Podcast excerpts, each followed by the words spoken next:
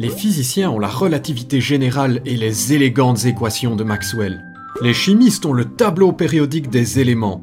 Les biologistes ont l'évolution ou encore la fascinante molécule d'ADN. Et les statisticiens ont le théorème central limite.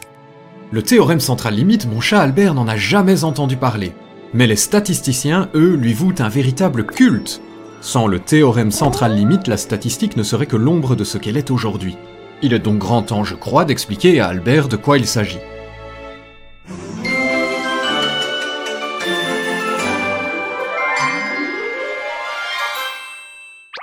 Au quotidien, le statisticien travaille avec ce qu'il appelle des variables aléatoires. Albert, tu as encore oublié ce qu'était une variable? Bon, je te le rappelle, mais c'est la dernière fois.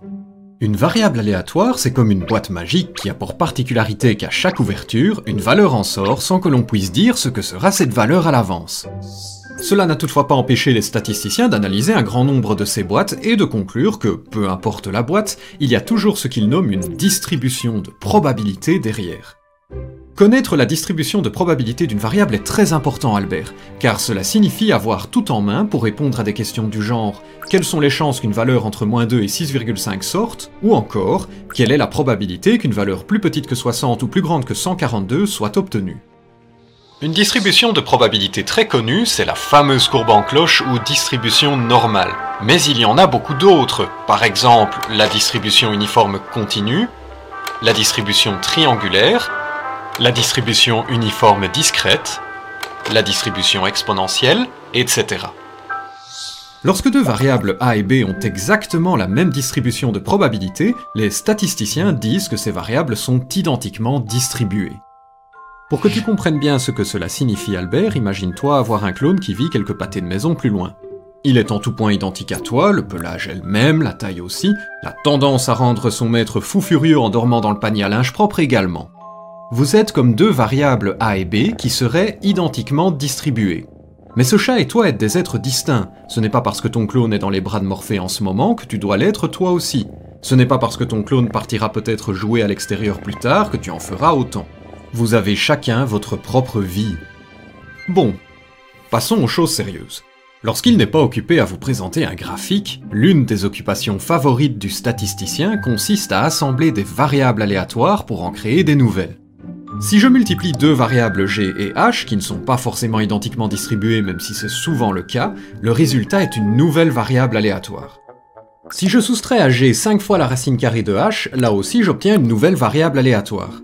Il n'y a pas vraiment de limite à ce que l'on peut faire, mais le problème en bout de ligne sera toujours le même. Lorsqu'on assemble deux ou davantage de variables, quelle sera la distribution de probabilité de la nouvelle variable? C'est ici que les statisticiens ont découvert quelque chose qui aujourd'hui encore me fascine.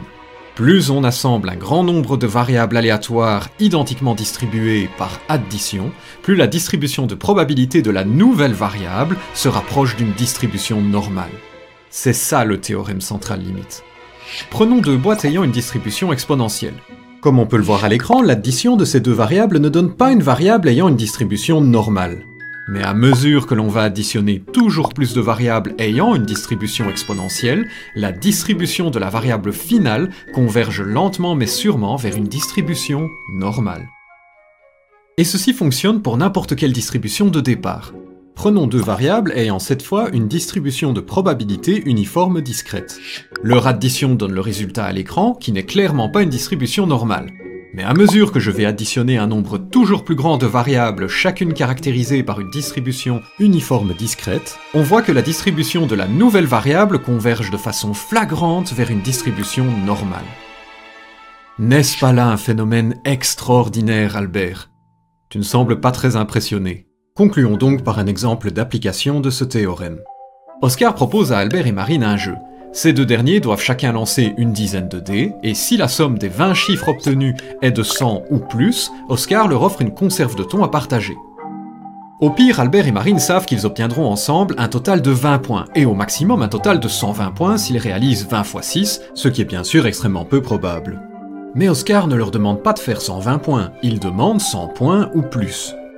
N'ayant rien à perdre, Albert et Marine se lancent et obtiennent ensemble 92. Dommage. Mais quelles sont les chances de faire 100 points ou plus à ce jeu? La somme des 20 dés, ce n'est rien d'autre que la somme de 20 variables identiquement distribuées. D'après le théorème central limite, la distribution de cette somme est donc approximativement une distribution normale, ce que nous pouvons utiliser pour calculer des probabilités. Comment réaliser les calculs n'est pas très difficile, mais toutefois un peu technique, et nous y consacrerons d'ailleurs une vidéo complète dans le futur. Pour le Albert, sache que la probabilité de faire 100 points ou plus, calculée sur base de la distribution normale, vaut 0,00043.